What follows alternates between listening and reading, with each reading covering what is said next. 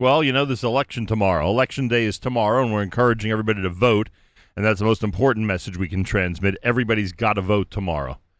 Uh, if you haven't done the early voting, make sure to vote tomorrow. Uh, we don't endorse candidates, but frankly, when you look at the Manhattan DA race, uh, as I speak to so many Jewish communities here in Manhattan, whether it's the Lower East Side, Upper East Side, Upper West Side, Washington Heights, Inwood, Battery Park City, and, and a handful of others as well. We've got people all over the place here in Manhattan.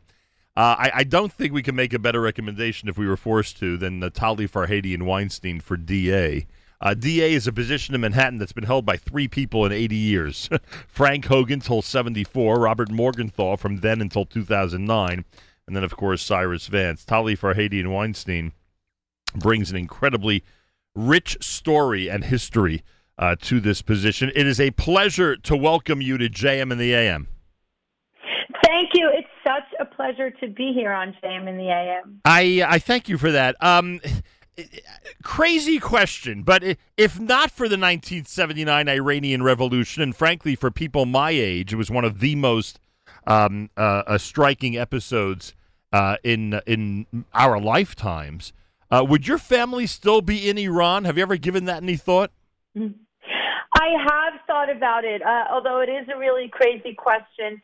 Uh, and you know, Nachum, it's hard to say. We we like to think of ourselves as the descendants of Queen Esther, so yeah, one of the oldest are. Jewish communities in the world. Yeah, and uh, we had been there for centuries, and anti-Semitism was not a part of daily life, but it was a part of regular life. And uh, the revolution certainly brought it to the surface, and it made it unsafe for us to continue to live there. If it if it had not been the revolution, maybe it would have been something else.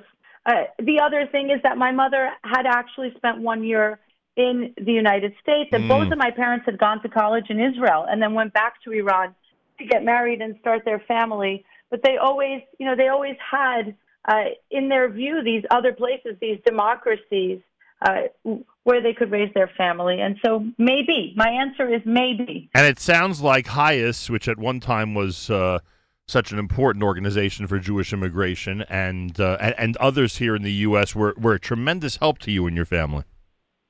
I would not be here if it was not for HIAS. Uh, that to me is plain as day because when you know we came in and didn't know how to make a claim for asylum, we had been admitted and told to come back after a couple of days to deport ourselves.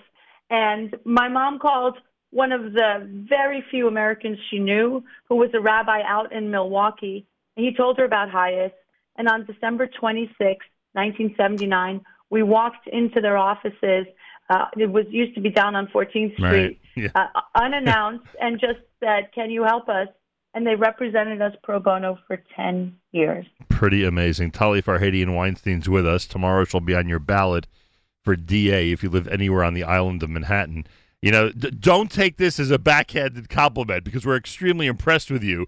But we are looking for sensible candidates to lead New York City right now because you know the situation now in New York. And frankly, I don't see anybody more sensible than you. It's not it's not a backhanded compliment. We are extremely impressed with you. Uh, but you know the situation here in the city. And let's start with something you brought up when I asked you about the Iran question, and then we'll get the other issues. And that is anti-Semitism. It must be it must be both frightening and, and literally unbelievable for someone like yourself who has grown up noticing the the stark difference between growing up in Iran and being here in the United States and then experiencing and seeing the rampant anti-Semitic acts that are going on in this country. It, it is uh, really unbelievable to me, and you know, in right before the pandemic in 2019, we had the peak number of hate crimes in New York State, and we thought, well, uh, this is as bad as it's ever been in recent memory and as bad as it will be. And then, of course, uh, that number has continued to climb. And, uh, you know, in the course of this campaign, I've been talking to Jewish communities all around the borough. As you said, we really are everywhere. And uh, the and everybody is really worried about this. People are telling their kids to tuck their tzitzit in to cover their kippah. Uh, they're, they're talking about this sense of insecurity and lack of freedom of walking around in the streets, and that recalls all sorts of things for me. Why? Why? Ha- and uh, again, a little bit tongue in cheek, but you'll get my point. Why is it that we're at a point where where some people like myself are looking at you as the only sensible candidate? Wouldn't you think that uh, in a group of colleagues like the ones that are on the ballot uh, tomorrow, at least a good portion of them would want to lead New York City in a sensible manner? You would, uh, but but they don't, and I think it's a couple of different things going on. Uh, part of it is, I would say, most of them seem to be running for different jobs.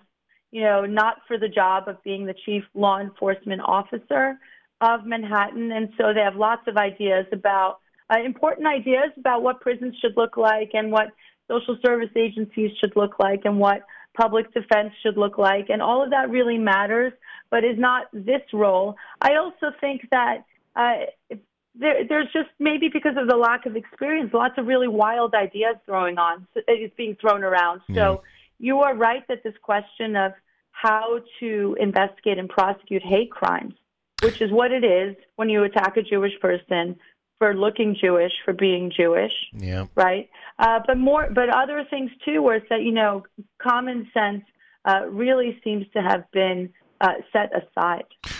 And w- with the interesting situation you're in, and believe me, I hope after tomorrow we know you're the future DA of Manhattan. Mm. The interesting situation you're in is that I am sure that you would prefer uh, that everybody, minorities and others, would, would not be filling our prison system. Your, your preference would be to help people actually avoid prison, but in a responsible manner, meaning we need to look at prison reform with, with real common sense. Is it possible to in fact encourage um, uh, uh, le- less incarceration or, or shorter sentences, and at the same time rehabilitate those who have uh, uh, uh who have gone ahead and undertaken criminal behavior. Absolutely, it's not only my preference; it's what I've done. So I spent the last two years working as the general counsel in the Brooklyn DA's office, and that's exactly what we did. We worked on shortening sentences on finding alternatives to sending people to jail or prison, so sending people into drug treatment programs or mental health programs that would make them better able to come back into their communities uh, and succeed, right? Uh, ultimately, that's what we want for everybody who lives here. But that, Nachum, that is really different from doing nothing and just throwing our hands up and saying, let's defund this thing. Let's right. shrink this thing. And and, and, so, and, and, also releasing people the day after they've committed a crime and and, and putting ex- them back on exactly. the streets to injure people again. That would be something that you would that you would say would uh, be unacceptable. I, I, absolutely. I think we really need to change the bail law.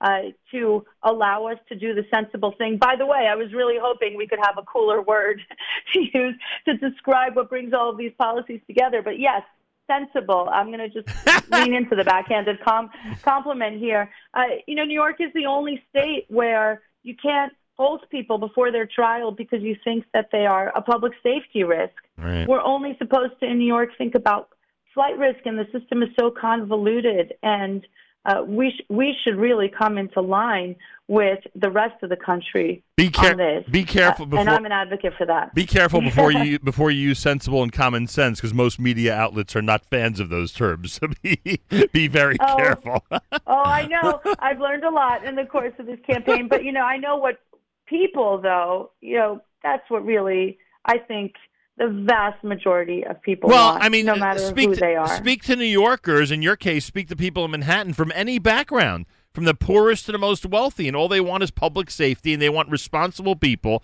in a sensible and commonsensical manner to deal with criminals. We're not we're not looking for people to be put away for 50 years. We're looking for people to either be rehabilitated or put in some type of program that makes sense, where they're supervised and they're not getting back onto the streets and committing more crimes. Absolutely. A system that is humane and proportional and uh, really sees the potential in every person. I mean, those those are my values, but again, it doesn't mean that we just close our eyes to crime, are unafraid to admit that it exists. And you know, I'll give you an example. Right now on the table in my race is whether gun possession should ever be prosecuted. Right.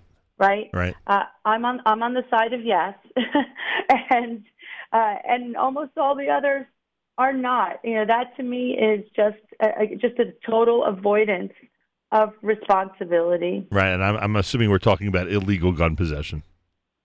Yes, Yeah. I mean this is New York City, Right. so it's practically impossible Right, th- that's to true. possess a gun here legally. good point. Very good point.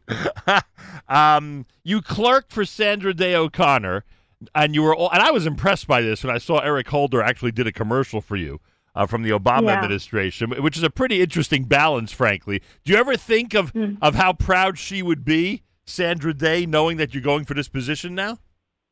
Oh, absolutely. I, I, I, she, you know, she really particularly wanted her female clerks to break barriers in the way that she did, and uh, you know, she really pushed us to see ourselves as leaders and uh, and to fight to to be in charge. And she always used to say about herself, "It's great to be the first, but you don't want to be the last." Yeah. and and I would be the first woman as well as the first immigrant to be elected district attorney in Manhattan. Unbelievable. Uh, yeah, it would be. Uh, well, like we said, that position's been held only by a very, very small handful of people over the years, and Yeah. and you would certainly uh, break through um, if you win this race. Tali Farhadian Weinstein is on the ballot tomorrow if you're voting in the Democratic primary, uh, June the 22nd. Uh, you will find her on any Manhattan ballot. And while we don't officially endorse anybody, uh, I mean, she is a pride and joy of our community, to say the least. And it gives us great pleasure to uh, recommend a sensible candidate for a position that is in such desperate need uh, for someone with common sense and someone with real leadership. Tali, good luck tomorrow. I hope everything goes well. And uh, I don't know how this. I, I know that I got to choose. Uh, you know, in different uh, elections, I got to choose uh, one through five, or as many as I want. Uh, being a New York City resident, I don't know when these results will come out, but uh, when they do, we hope that uh, that you're on top of the list. Uh, thank you so much, Nachum. And let me say that my election is not ranked choice. You oh, that's right. one. Oh, I, one I, and done. I am, yes. I am so embarrassed. I am so embarrassed. No. Yes, yesterday, on, yesterday on Father's Day, my son is giving me a whole tutorial that the only election in New York City that's not ranked choice is yours because you're officially a state election, right? You're officially a state election. That's exactly Right. right. and that's why every vote really does matter. So I apologize. Decided You might, not ac- at all. you might actually be the only race that we do have a winner tomorrow night. exactly, exactly. All right, my apologies for that, and good luck tomorrow.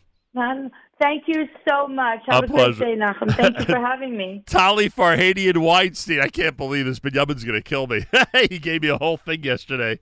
How everything in New York City is ranked choice except the DA race. The DA Manhattan race, which officially is under the state umbrella, is not ranked choice. So tomorrow, when you have in Manhattan, when you have a um, at your ballot, it's going to say, and and I'm sitting here with a sample ballot in front of me. Is this hilarious or what?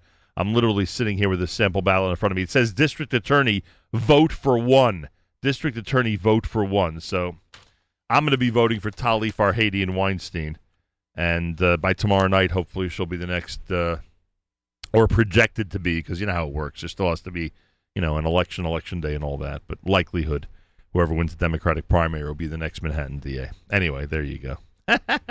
Can you believe? I get an excuse. I was busy uh, celebrating Father's Day.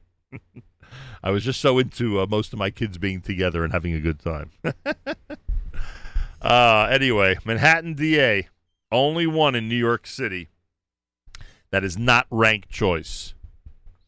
You vote, and uh, you vote for one person in that in that race, Dafka. In that race, Dafka. More coming up. You're listening to what is this? A Monday morning edition of JM in the AM.